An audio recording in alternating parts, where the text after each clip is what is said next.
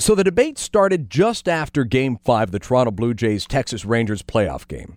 Jose Bautista's bat flip. It started then, and not more than a few months goes by without somebody bringing it up again, and for the most part negatively. Legendary Major League Baseball players Goose Gossage and Johnny Bench went into a tizzy about it lately, calling it disrespectful to the game and the pitcher. There was a code, don't you know, and this bat flip completely disregards that code.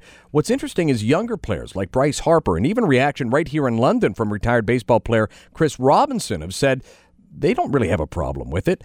Now enter ESPN. Not that they're the authority on all things moral, but certainly an indicator of change. They're the powerhouses in broadcasting baseball, and as such, a huge indicator of what we will see more of as, quote, acceptable.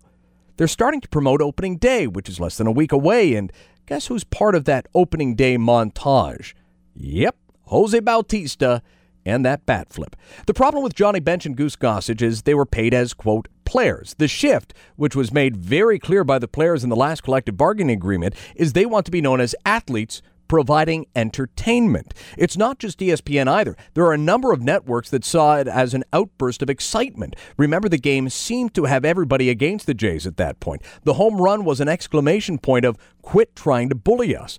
It is entertaining to see the game played in an emotional way. The new fans want to see the game's emotion as well as the talent. Most of us fans are yelling and screaming, and nothing is more frustrating when the players don't mirror our disappointment or excitement.